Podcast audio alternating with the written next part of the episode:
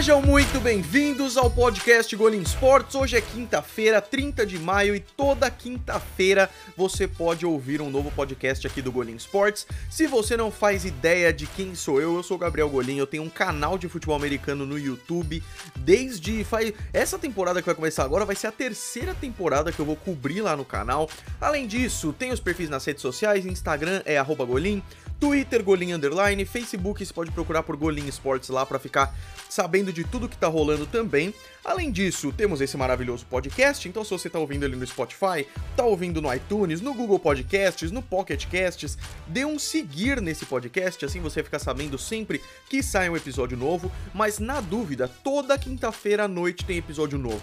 Pode ser às 9 horas da noite, 10 horas da noite, 11 horas da noite, vai ter um episódio novo. Desde que eu comecei eu não falhei, hein, cara. A única vez que teve uma alteração foi no primeiro dia do draft, mas aí é porque o, o primeiro dia do draft era justamente na quinta-feira à noite. Então eu fiz o episódio na sexta-feira, foi excelente, mas tirando isso, cara, o podcast não falha. Então, é, ouvindo os podcasts aqui no Golim Sports, você vai estar tá sempre sabendo o que está rolando no mundo do futebol americano. Acontece que estamos em maio, quase junho. São os dois meses mais pacatos e parados do futebol americano nos Estados Unidos, na NFL principalmente, né?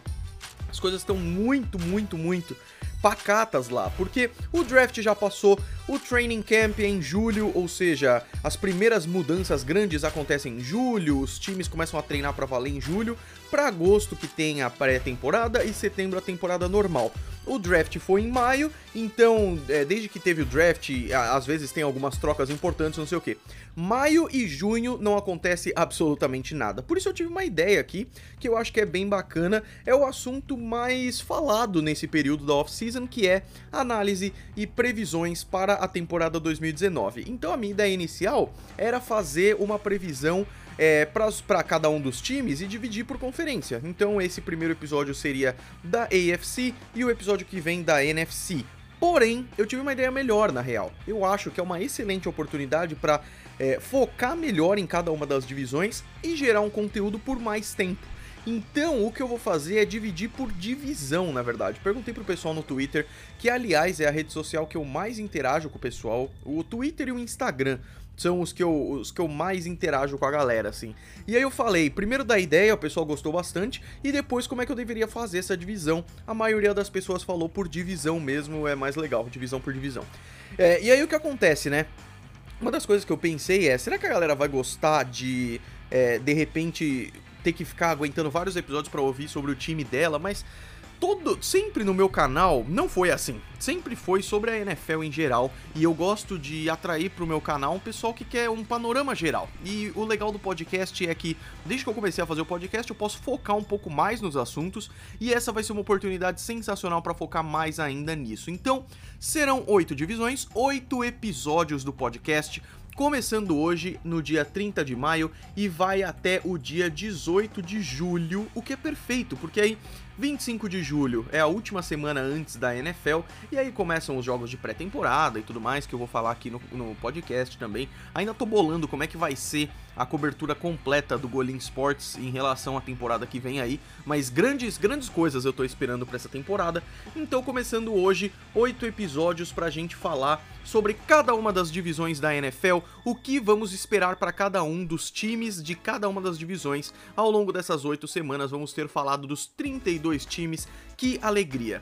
É, eu tô indo pela ordem mais comum, assim. A ordem mais comum, primeiro, acho que muito por ordem alfabética, a IFC vem antes da NFC.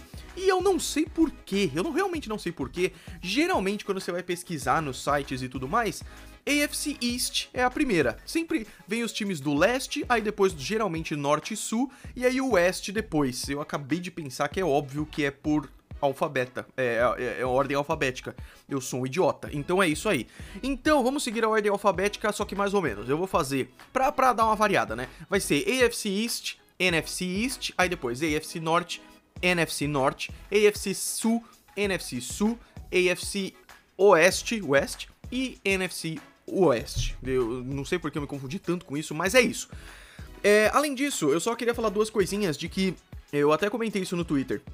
Hoje, 30 de maio, eu tava me dando conta de que semana interessante para os esportes. Eu tô sentindo uma falta enorme da NFL. Enorme, enorme, enorme. De tipo, é, ver jogos antigos às vezes só para me lembrar do quanto é gostosa a sensação de assistir um jogo, mas é, é real, assim. É, eu já eu já pensei, refleti muito a respeito do quanto esse esporte é fantástico para mim, o quanto, o quanto ele me pegou de um jeito que nem o futebol, que eu sou apaixonado, me pegou, sabe? De um jeito que é, eu sou uma pessoa que tem vícios por um tempo, assim, sabe? É, se eu vicio num jogo, eu vou jogar aquele jogo por um tempo, depois para, uma banda, um estilo musical e tal. É, futebol americano é um vício muito grande, é uma coisa que eu amo com todo o meu coração e não passa, sabe? Estamos em maio, deve ser a minha quarta ou quinta temporada que eu tô acompanhando da NFL e não passa esse, essa paixão, sabe? Eu não sei, não sei porque que eu viajei nessa, mas vambora então, cara. Vamos falar um pouquinho sobre os times da AFC East e o que esperar para cada um deles. Então, eu pensei aqui da gente fazer uma coisa organizada também, porque é, eu não quero falar coisas de um time e acabar esquecendo de outras coisas, de outros times, porque é importante e tudo mais. É, então, o que acontece? por cada time, eu quero dar uma olhada com vocês no elenco desse time, e isso é a coisa que mais vai mudar conforme essas semanas vão correndo, porque é capaz que até o dia 18 de julho, quando eu fizer o último episódio, algumas alterações tenham ocorrido no elenco. Então é importante que eu faça esse disclaimer aqui para vocês de que vai ter mudanças no elenco, tá? Então, tem jogadores draftados esse ano que eu posso falar que vão ser uma aposta para esse ano e os caras acabam sendo cortados. A gente não sabe esse tipo de coisa. É, tem jogadores que estão é, com suspensão ou que estão mais velhos e a gente ainda não sabe se eles vão aposentar ou não. A maioria eu acredito que já teve essa decisão de aposentadoria. Mas mesmo assim é importante eu deixar claro que vamos ter mudanças ainda, tá bom? É o seguinte então, a gente vai falar do elenco do time, dividir um pouquinho por setor, assim, né? Então temos o ataque, e no ataque temos a linha ofensiva, o quarterback, running back e os recebedores, aí a gente faz por esse critério. E a, a defesa, a gente pode dividir, dividir em defesa em geral, e aí eu posso especificar em algum momento, e aí a linha defensiva, que também é um dos grandes fatores aí. Além disso, eu quero deixar claro como o time foi no ano passado, 2018, pra gente ver uma melhora. Às vezes vai ser importante falar de outras fases desse time, como é o caso do Cleveland Browns, mas não é a ideia. A ideia é falar de 2018 e ver o que esperar de 2019 baseado nisso. E por último, é, depois de analisar os problemas que esse time pode ter, ver o que, que eles fizeram no draft para ver se isso melhorou. Parece que eu vou fazer uma monografia de cada time. Não, na verdade vai ser bem dinâmico, vai ser bem rápido. Os episódios do podcast vão continuar tendo meia hora. É, e nessa meia hora, só nesse episódio eu tô fazendo um disclaimer maior. Então tivemos 8 minutos de podcast até agora. É, e aí o resto do programa vai ser para falar desses quatro times. O, última coisa também é que hoje, especialmente, eu vou falar do Miami Dolphins, que é um dos times da AFC East. Só que o que acontece é que o caso do Miami Dolphins foi tão interessante para mim de analisar foi tão interessante para eu analisar, para usar um português coeso e bonito, que eu acabei fazendo um vídeo especial para o Miami Dolphins lá no canal. Então eu recomendo que vocês vejam lá, é o último vídeo que teve no canal, o que esperar para a temporada 2019 do Miami Dolphins. E eu quis fazer sobre todos os times. Não é possível fazer sobre todos os times, até porque já tem outras séries rolando no canal lá. Então é, eu vou fazer isso no podcast. Por isso, eu vou falar do Miami Dolphins com um pouquinho mais de né, um pouquinho menos de profundidade, porque eu já falei muito lá no vídeo. Então tudo que eu falaria aqui, eu, vou, eu já falei lá no vídeo, hoje eu vou dar outras informações, tá bom? Chega de enrolação, vamos começar com Buffalo Bills, que é o primeiro time aqui, também a ideia é que seja por ordem alfabética os times aqui para ficar justo, tá bom? Então, o Buffalo Bills é uma questão bem, é, bem interessante, assim, um pouco triste, na verdade, porque é um time que você vê que tem potencial, ao mesmo tempo que mais ou menos. Ele terminou em terceiro na AFC East, que eu já falei muitas vezes que é difícil, é uma divisão difícil porque tem os Patriots, que é um time muito forte, é um time que há 20 anos é, tá numa dinastia muito forte e que os times da AFC East têm dificuldade com os Patriots, porque em situação de playoffs, vão quatro times que são os líderes de cada divisão e mais dois que são os melhores independente de divisão. Ou seja, os times da AFC East, ou eles ganham dos Patriots, ou eles têm que contar com esse segundo lugar, com esse, com esse é, essa quinta e sexta posições aí para os playoffs. Isso é muito difícil porque tem muito time muito bom. Ou seja, é sempre um desafio para os times da AFC East enfrentar os Patriots. Tudo isso para falar o seguinte: é, os, Buffalo, os Bills terminaram a temporada passada 6-10, 6 vitórias e 10 derrotas, uma temporada negativa, ficaram em terceiros na AFC East, não foram para os playoffs. Não tiveram um calendário difícil, isso é importante de dizer. E se você for ver as 6 vitórias do Buffalo Bills, foi justamente contra times que também não foram bem, digamos assim. Então, primeiro que teve uma vitória contra o Minnesota Vikings, que foi excelente, assim, excelente. Os Vikings caíram de produção, é verdade, não foram o time que foram no ano passado, mas ganhar contra os Vikings em casa, fora na casa deles, né, foi uma vitória muito interessante dos Bills, mas além disso, ganharam dos Titans, que realmente não fizeram uma temporada maravilhosa. Dos Jets, que pior que os Bills é só os Jets na, na divisão. Jacksonville Jaguars, que também perderam pesado a qualidade nesses últimos anos. Detroit Lions, que eu considero estão numa fase de transição há muito tempo já, mas continuam sofrendo. E Miami Dolphins no final, parceiro de divisão aí, ganharam no último jogo ali, sendo que o Miami já estava meio que tancando. Ou seja, a temporada 2018 não foi boa para os Bills e é interessante pensar que é, foi o segundo ano em que eles estavam com o novo técnico deles, que é o Sean McDermott. E o Sean McDermott, ele tem um potencial bom, eu não acho que ele é um cara ruim, ele era coordenador defensivo dos Panthers durante todos esses últimos anos, inclusive no Super Bowl 50, o que significa que ele tem uma dose de culpa contra aquela derrota contra os Broncos, né? Mas aí agora, desde 2017, head coach dos Bills, né? Então, beleza. É importante a gente analisar também que 2018 foi o primeiro ano do Josh Allen. Os Bills usaram a sua escolha bem cedo ali no draft de 2018 justamente para pegar o Josh Allen na sétima escolha do draft de 2018, sétima escolha geral, e o Josh Allen está indo agora para o seu segundo ano. É interessante pensar que tem o Tom Brady na AFC East, que é um quarterback de 41 anos, vai fazer 42 esse ano, e tem outros três quarterbacks indo para o seu segundo ano. Isso é bizarro, cara. É uma coincidência muito grande, vamos chegar lá. Então, beleza. Analis... Tendo analisado a temporada 2018 dos Bills, é importante a gente falar que a defesa dos Bills é boa, cara. Muita gente não pensa nisso por causa do desempenho dos Bills, por causa das derrotas dos Bills, mas a defesa dos Bills, podemos colocar ela em segundo na liga. Ela não é tão boa em jogo corrido, realmente, mas em situações de passe, quando a gente vê número de jardas totais, quando a gente vê jardas por jogo, a defesa dos Bills é muito boa. Isso é um pouco bizarro de se pensar, mas é verdade. A defesa dos Bills é realmente muito bacana. Tem jogadores bons como o safety Micah Hyde, é, tem linebackers interessantes como o Tremaine Edmonds. Agora eles acabaram draftando o Ed Oliver, então essa defesa só tende a melhorar, o que é muito interessante. Só que o ataque é muito ruim. O ataque dos Bills é o ponto muito negativo. Se a defesa ficar lá em segundo, o ataque é quase o último. E isso é, primeiro, um quarterback inexperiente no ano passado, então ele chegou meio perdido ainda, então é o mesmo caso de vários outros. Pode ser que nesse ano ele se desenvolva, porque eu acho que o Josh Allen tem o um potencial legal. É, poucas opções de recebedores, a verdade é essa, porque os Bills, eles têm o Josh Allen, aí de wide receiver é o John Brown, Robert Foster, uh, de repente o Cole Beasley agora pode ser uma excelente opção, é verdade, mas isso é agora, né? E aí, a gente tem que analisar, beleza. Então a offensive line é muito ruim, porque até porque tem, tem é, é, uma offensive line de jogadores que parece que esse é o ápice. Eles chegaram no ápice deles. E é isso, sabe? Então é uma offensive line bem ruim, tá aí no top 5 das piores offensive lines da NFL, infelizmente. É, mas quando a gente analisa esses problemas, é importante a gente ver o que eles fizeram no draft para melhorar isso. O draft do Buffalo Bills em 2019 foi bem interessante, cara. Eu não acho que foi ruim.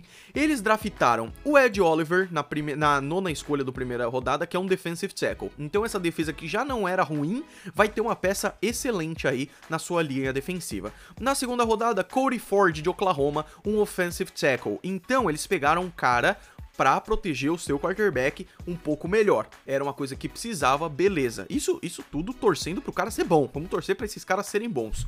Pegaram um running back na terceira rodada. Isso eu já tenho um pouco de dúvida, porque o Buffalo Bills não tem maus running backs. Na verdade, é uma das poucas posições que isso é bom. É, tem o LeSean McCoy, que não é um mau running back. Tem o Frank Gore, vindo agora dos Dolphins, que é bem legal. E o TJ Eldon também, que é questionável aí para jogar. Talvez seja cortado até o final. Eles draftaram Devin Singletary, também um, um running back aí nessa terceira rodada, lá de Florida Atlantic, vamos ver. Além disso, Como o ataque estava ruim, eles também pegaram dois tight ends, um deles na terceira rodada e outro na sétima rodada. Um deles é o Dawson Knox de Ole Miss e o outro é o Tommy Sweeney de Boston College. Então, duas novas tentativas de opção de recebedores pode ser bem interessante. Além disso, dois linebackers, ou seja, essa defesa que já é interessante, não sei se era a melhor coisa, porque eles tinham outras posições importantes para pegar, como um guard, não pegaram. E aí, mais uma para defesa de Aquan Johnson safety. Por isso, tendo analisado tudo isso, eu vou falar a minha previsão. Eu não acho que vai ser um ano bom para os Bills de novo. Por quê? a defesa é boa, isso realmente, a defesa ganha campeonato, é aquele papo, realmente tem uma defesa boa e importante, mas o ataque dos Bills continua faltando bons wide receivers, eu acho, é, os Tyrants podem simplesmente não funcionar. É muito difícil achar um Tyrant daquele que você confia no nível de um George Kittle, no nível de um. É, oh meu Deus, Zach Ertz, por exemplo, alguma coisa assim. Então, eu, eu tenho bastante dúvida. Eu acho que os Bills talvez façam uma temporada melhor que 6-10, mas seria tipo 7-9, na verdade, sabe? É, mas é uma fase de transição. É uma coisa parecida com a dos Browns, assim, no sentido de que um ano você pega um cara, vê o que tá errado, corrige aquilo, no outro ano você vê e tal, mas eu não acho que os Bills vão dar esse salto. Vamos para o Miami Dolphins então. Como eu disse para vocês, o Miami Dolphins eu já falei bastante do Miami Dolphins é, no vídeo. Então aqui eu vou dar um foco um pouco maior para o, o, outros aspectos, assim. É, mas fazer uma análise geral, como eu fiz com os Bills também. Então, primeiro analisando a temporada 2018 do Miami Dolphins. Eles fizeram 7-9, mas como eu falei no vídeo, é muito importante a gente analisar que Acabando a semana 14, os Dolphins estavam com um recorde, um desempenho positivo. Eles estavam com 7 vitórias e 6 derrotas, tendo ganhado dos Patriots no Milagre de Miami em um baita de um jogaço e se supondo inclusive que eles poderiam dar trabalho para os Patriots nessa, é, nesses, nessas últimas três semanas. Acabaram não dando, perderam para Vikings, Jaguars e Bills os últimos três jogos, meio que deram uma desistida, eu sinto isso bastante também e acabou por aí a temporada deles. Mas começou muito bem, foram três vitórias direto, tudo bem, contra Titans, Jets e Raiders, depois perderam contra os Patriots e tudo mais, mas chegaram a ficar com quatro vitórias e duas derrotas, tiveram um saldo positivo durante um bom tempo, o que foi bem interessante. É... E aí, isso era com Adam Gaze. Os Dolphins agora estão com um novo técnico, que é o Brian Flores, que veio dos Patriots, era praticamente o coordenador defensivo dos Patriots ali, tecnicamente era de quarter, de linebacker linebackers, na verdade, mas o cara é realmente muito bom. É, e eu tô com expectativas bem grandes para ele nessa temporada, né? E aí a gente vê o que, que os Dolphins fizeram nesse ano, já que o ano passado teve aspectos legais. Última coisa do ano passado, é, quando a gente analisa um ranking aqui, e quando eu falo desses rankings, é uma média entre jardas que eles fizeram, é, jardas por jogo, passes, corridas, pontos por jogo e tudo mais. Quando a gente vê essa meta, essa média, desculpa, o Miami fica lá atrás. E dos cinco piores times de ataque, os times da AFC East estão é, todos eles, menos os Patriots, é claro. Então, o Miami, podemos colocar ele aí como o penúltimo dos times de ataque, ou seja, o, o segundo pior time, tecnicamente. O problema para Miami é que quando a gente vê a defesa, também é uma defesa muito ruim. É uma defesa que tá lá em 29. Mas, Golem, isso não faz sentido. Você falou que eles têm esse potencial, mas eles têm tudo isso tão ruim assim? Eu acho que os times é, quando estão em fase de transição, como é o caso do Miami Dolphins, eles têm resultados ruins para que consertem as coisas aos poucos. Então, é, eu falei isso no vídeo também, o Miami ele, ele perdeu muita gente, Jarvis Landry, Jay Ajay e tantos outros jogadores, é, e, e realmente resolveu refazer muita coisa. Inclusive tem um técnico novo agora. Então, eu acho que essa temporada do Miami vai ser ou bem legal, do tipo 9, 9 8, assim, eu não sei fazer conta. 9, 9, 7. 9, 7, assim, que foi o que eles fizeram no ano passado. Não, eles fizeram 7, 9. É, fazer o positivo, o contrário do ano passado. Ou eles fazem, tipo, 9, 7, assim, que seria muito bacana para Miami. Ou eles vão ter uma temporada ruim de novo, porque o que eles tanto planejaram não deu certo. Eu, se fosse chutar, acho que vai ser legal. E aí é interessante a gente ver o que o Miami fez esse ano. Primeiro, pegaram dois quarterbacks, então esse negócio de querer tancar para pegar um quarterback na primeira escolha da rodada do da primeira rodada do draft que vem, parece que não. Pegaram Ryan Fitzpatrick do Tampa Bay Buccaneers e pegaram Josh Rosen dos Cardinals que estão arriscando outra coisa agora. Ou seja, tem duas opções de quarterback bons quarterbacks. O Ryan Fitzpatrick pela experiência e o Josh Rosen pelo potencial. E é claro que pode não dar em nada os dois. mas também pode ser bem legal. Se esse ano for a segunda opção que eu dei e o Miami cagar de novo e não for legal, eu acho que eles vão abandonar esses dois caras e aí sim tentar pegar um quarterback bom no draft do ano que vem e tentar fazer dele um franchise quarterback. Mas eu acho que o Josh Rosen tem muito potencial para ser esse cara. Hoje é colocado aqui no depth chart da ESPN que o Josh Rosen é o segundo quarterback. Isso a gente não tem como saber. Eles vão testar os dois e a gente vai ver com mais certeza. Mas a situação de quarterback do Miami eu acho muito interessante e eu tô bem curioso também. Running backs é uma coisa triste, porque eles perderam alguns caras muito interessantes ao, longo da jornada aí, como Frank Gore e o Jay Ajay, mas agora estão confiando bastante no Kenyan Drake, que é um cara novo, é o cara responsável pelo milagre de Miami, eu acho que ele tem um potencial bem bacana, e além disso draftaram o Chandler Cox, eu já vou falar para vocês do draft do Miami. Então de running back não é a situação ideal, mas pode dar um gás pro jogo corrido. De recebedores, temos o Albert Wilson, que é um cara interessante pra caramba. Devante Parker e Kenny Stills é, são os mesmos, né? Então a gente não pode esperar do mesmo elenco resultados diferentes a menos que troque o seu técnico e mudou. É importante lembrar que quando o Sean McAvey chegou nos Rams, já tinha Jared Goff, já tinha Todd Gurley, e ele mudou esses caras, então a gente tem que pôr uma fé aí no Brian Flores. É, de Tyrande tem o Dwayne Allen, que veio dos Patriots, a linha ofensiva de Miami também é bem ruinzinha, é, se, se, a do Buffalo Bills tá ali no top 5, a do Miami só perde pro Cardinals, de linha ofensiva ruim. Por isso, tendo analisado isso, vamos ver o que eles fizeram no draft desse ano, o que, que o Miami fez no draft de 2019, se eles escolheram os jogadores que seriam melhores para suas posições, é, porque eles mais precisavam e tudo mais. Vamos ver aqui, uh, Miami. O Miami Dolphins pegou na primeira escolha Christian Wilkins, que é realmente um defensive tackle maravilhoso, e se a defesa do Miami tava ruim, é bom mesmo pegar um cara bom como um cara de linha defensiva. Um excelente defensive tackle muda a cara da linha defensiva inteira, o que é bem interessante. Pegaram dois jogadores para a linha ofensiva, um deles na terceira rodada e o outro na sexta. Um deles é o Michael Dater e o outro é o Isaiah Prince. Supondo que os dois caras vinguem, é muito legal, duas peças importantes para a linha ofensiva. Podiam ter pego um center, não pegaram. É, além disso, para defesa, um linebacker, pegaram o Andrew Van Ginkle de Wisconsin. Esse cara é bom, cara. Você vê uns vídeos desse cara, ele é realmente muito bom. Um bom linebacker no time também remodela a defesa, vamos ver. E aí terminaram o draft com do, duas escolhas seguidas, 19 e 20 da sétima rodada. Pegaram dois running backs, o Chandler Cox e o Miles Gaskin. Aí eu sou meio contra. Podiam ter usado essa para pegar um center que tava ali e ninguém pegou, para pegar um guard. Pegaram um guard, mas para pegar outro guard. É, essas linhas defensivas e ofensivas eu acho que eram mais prioridade do que running back. Que running back dá em árvore, é muita coisa, é muito fácil pegar running back. Então, tudo isso para dizer que eu acho que o Miami pode ir de um 7-9 para um 9-7 com todas as mudanças, até porque temos o Duzão aí, ou seja, não é só na free agency, não é só no draft. O Miami tá focando em jogadores internacionais e a gente tem que torcer muito pelo Duzão. Se ele for para NFL, se ele for para temporada regular, e eu acho que ele vai porque ele é bom mesmo, pode ser muito bom. Pode ser muito bom para a defesa de Miami o ataque de Miami sendo o mesmo, o que eu não acho que vai ser, e a defesa melhorando, já pode dar uma virada de desempenho aí para eles ficarem 9-7, continuarem em segundo na AFC, porque eu não acho que os Patriots vão muito vão mudar muito e é justamente deles que a gente vai falar agora. Vamos falar dos Patriots então, porque falar dos Patriots é complicado já que os caras são campeões do Super Bowl e tudo que se prevê de ruim para os Patriots, os caras vão e dão um jeito.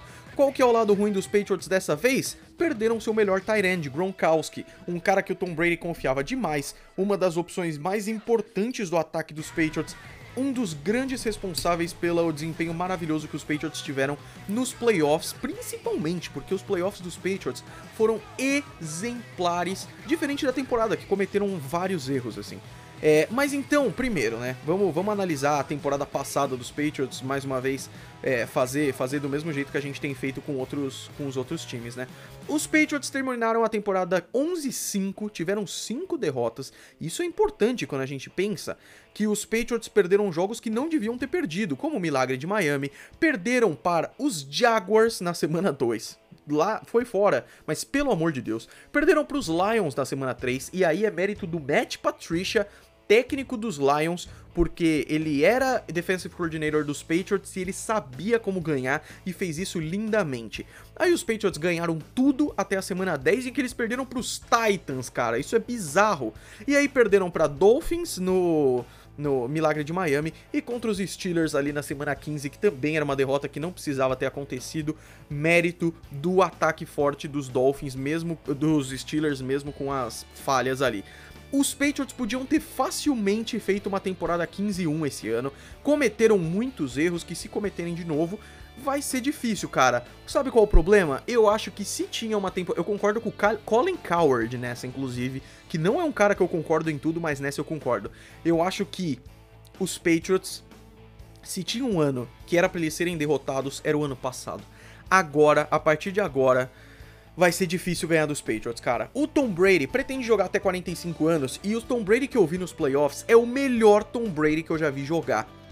Fácil. O cara é fenomenal. E aí a gente vê, mais uma vez, terminaram 11 e 5 primeiros da AFC East, tiveram a primeira semana dos playoffs livre, ganharam dos Chargers nos playoffs, ganharam dos Chiefs na AFC Championship, um baita de um jogaço, e aquele Super Bowl 53, o jogo das defesas, é, por 13 a 3 os Patriots ganharam o Super Bowl, mais um Super Bowl ganho pelos Patriots, né? Então o que acontece e o que é interessante de ver? Primeiro que os Patriots precisam substituir o seu Tyrande. E aí, quais são as opções? Primeiro que tem o Benjamin Watson. O Ben Watson, ele tinha se aposentado e voltou agora para tentar mais uma vez. A questão é que ele é, tá suspenso, ele não vai jogar os primeiros quatro jogos e é capaz até de ele não durar muito, cara. Eu, eu realmente acho que é, o Bill Belichick pode acabar cansando dele e acabar jogando ele para fora aí depois de tudo isso. Mas aí a gente vê que os Patriots acertam naquilo que eles precisam acertar. Eles tiveram 10 escolhas no draft e foi muito bom o draft dos Patriots. E é interessante, porque o que, que eles mais precisavam? Tyrande. Eles não pegaram Tyrande no draft. Mas eles estão com alguma coisa aí, não dá pra gente duvidar. Eles têm Ben Watson, que é esse cara aí. Aí eles têm um, uns outros caras, tipo Steven Anderson, tem o Ryan Izzo. Eu não acho, eu, eu acho que o Bill Belichick tem carta na manga aí, e isso é muito interessante. Que mais? De quarterback tá tranquilo, Tom Brady. De running back, os Patriots têm excelentes running backs. Tem o Sonny Michel, que tá indo pro seu segundo ano e o cara é um monstro. Tem o James White, o, o herói do Super Bowl 51, que também é maravilhoso. Rex Burkhead, que quando precisou o cara representou e eles ainda draftaram mais um, que é o Damian Harris. Até quarterback eles draftaram, mas segue o jogo, né? No draft, draftaram um wide receiver, que é uma coisa que realmente estava faltando, já que é óbvio que eles têm o Julian Edelman, eles têm o Demarius Thomas, que eles contrataram esse ano também, e agora tem o Nikhil Harry, que é um cara sensacional e que já tá treinando no sítio do Tom Brady. Então, putz, o cara deve ser bom. Não é possível, o cara deve ser bom. A linha ofensiva dos Patriots é uma das melhores da NFL e protege o seu quarterback como ninguém. Dá para colocar ali no top 5, até porque o Tom Brady, que é um quarterback é, que fica no pocket, que apesar de ter um bom movimento de pé, ele não corre, é importante ter uma boa linha ofensiva e eles têm. Então, é, a linha ofensiva dos Patriots não só é muito boa, como tem um, um componente muito interessante que é o senhor Isaiah Wynn. O Isaiah Wynn é um left tackle que se machucou no ano passado, então não jogou. Esse ano ele deve jogar. Além disso, eles draftaram o Yodny Kajusti e além disso tem os veteranos Joe Tooney, David Andrews, Chuck Mason e Marcus Cannon. Então o ataque dos Patriots está voando. Quando a gente vê a defesa, é uma das melhores da NFL. então, é difícil, cara. É, é muito difícil bater os Patriots, porque os Patriots realmente têm uma defesa é, que foi importante quando precisava, mas ela tem muitos defeitos. Então, se tem uma coisa que pode desbancar os Patriots, é a defesa, realmente. Só que a, a, a, defesa é melhor contra jogo corrido do que com passe, mas realmente não é ideal em nenhum dos dois. Só que quando a gente vê o Super Bowl 53, é difícil criticar a defesa dos Patriots, cara, porque conseguiu neutralizar o fortíssimo ataque do Los Angeles Rams. Então, se a gente vê em estatística, realmente a defesa dos Patriots deve ficar lá para vigésima. Mas é importante a gente ver isso num aspecto macro de que olha os playoffs dos Patriots, cara. É diferente da temporada regular, sabe? É, é uma defesa realmente fenomenal. Então, beleza. Quando a gente analisa o draft, não vou me alongar aqui. Os Patriots pegaram wide receiver, pegaram cornerback, dois cornerbacks, pegaram defensive end, pegaram offensive tackle, é, guard também, outro defensive tackle aqui, pegaram até punter e quarterback, cara. Então, eles variaram bastante, devem ter achado peças importantíssimas aí no meio disso tudo. E os Patriots, a minha, a minha opinião é que eles vão fazer uma temporada 13-3, vão para os playoffs de novo e vai ser difícil segurar os caras. Vamos fechar o podcast falando de New York Jets e falar dos Jets, infelizmente é repetir um pouquinho o que a gente já falou dos Bills e dos Dolphins, mas talvez num cenário um pouco mais pessimista. Os Jets, eu acho que tem um potencial maior do que os Dolphins e Bills. Eu já vou falar aqui, para mim vai ser Patriots em primeiro lugar na divisão, com 13 3. Dolphins em segundo lugar na divisão com 9 7. Bills em terceiro lugar na divisão com 7 9, vai. E os Jets em quarto lugar na divisão, mas com 6 9. E por que que parece horrível isso, mas eu vou falar por que que eu não acho isso tão ruim assim. Os Jets fizeram no ano passado 4-12, foram o pior time da NFC East, foi realmente muito triste. Foi o primeiro ano do quarterback Sam Darnold, que foi draftado em 2018. O cara é bom, mas na, no primeiro passe dele ele já foi interceptado, o que é interessante. Desculpa, coloquei o cachorro no chão aqui. É, eles draftaram o Sam Darnold na terceira escolha geral do draft. E quando a gente chega na temporada, começaram ganhando dos Lions de 48 a 17 no Ford Field. Perderam os três próximos jogos. Ganharam de Broncos e Colts. Como é que os Jets ganham de uma das melhores defesas da NFL, que são os Colts? Perderam quase todos os outros jogos até o final, com exceção dos Bills na semana 14. Vamos analisar um pouquinho o que, que deu a vitória dos Jets contra Broncos e Colts, que são fortes times, e aí por que, que o resto foi um desastre absoluto, tendo ganhado só dois jogos além desses e sendo tudo bem ruim, infelizmente. Eu, eu gosto dos Jets, eu acho que eles têm um potencial legal. É, o que acontece, né? O Sam Darnold estava no seu primeiro ano de carreira. É, os, os, Jets estavam testando o quarterback, estava uma situação bem complicada. E os Jets é um time também que tá num limbo há muito tempo, cara, e merecem dar uma subida.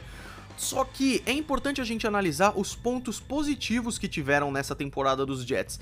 Tivemos o Sam Darnold, que era um quarterback de primeiro ano, inexperiente, mas que tem um potencial e pode ir muito bem. A gente viu que tem alguns wide receivers bem legais nos Jets, como é o caso do Robbie Anderson, por exemplo.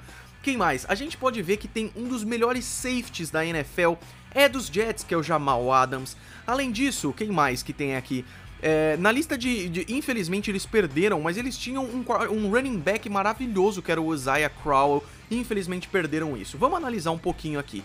Eles perderam o Isaiah Crowell, que é um excelente running back? Perderam, mas quem que eles têm de running back agora? Le'Veon Bell, cara eles têm o Le'Veon Bell. O Le'Veon Bell é um dos melhores running backs que eu acho que tem na NFL hoje. O cara é sensacional por uma coisa que vocês já devem até saber, que é uma coisa de tipo, ele pega a bola e ele pensa antes de fazer a corrida e ele consegue tanta jarda por causa disso. E o Bell finalmente tá num lugar que ele quer tá, porque nos Steelers realmente foi complicado. Agora ele queria ir pros Jets, ele tá nos Jets e agora eu quero ver ele mostrar serviço, porque ele vai ter que mostrar serviço, porque ele não quer dar o gostinho dos pros Steelers o gostinho de que foi bom ter tirado o cara. Ele vai dar a vida dele. De wide receiver, como eu falei, tem esse Robbie Anderson, tem também o Quincy Enunwa, tem o Jameson Crowder, são caras interessantes. De Tyrande tem o Chris Herndon, que é um cara bom, velho. Eu lembro muito bem que quando eu fazia as análises dos jogos, o Chris Herndon, ele fez um jogo que foi quase o da vida dele. Se eu não me engano, foi justamente esse jogo aqui contra Buffalo na semana 14, eu não me lembro. Mas ele é realmente muito bom.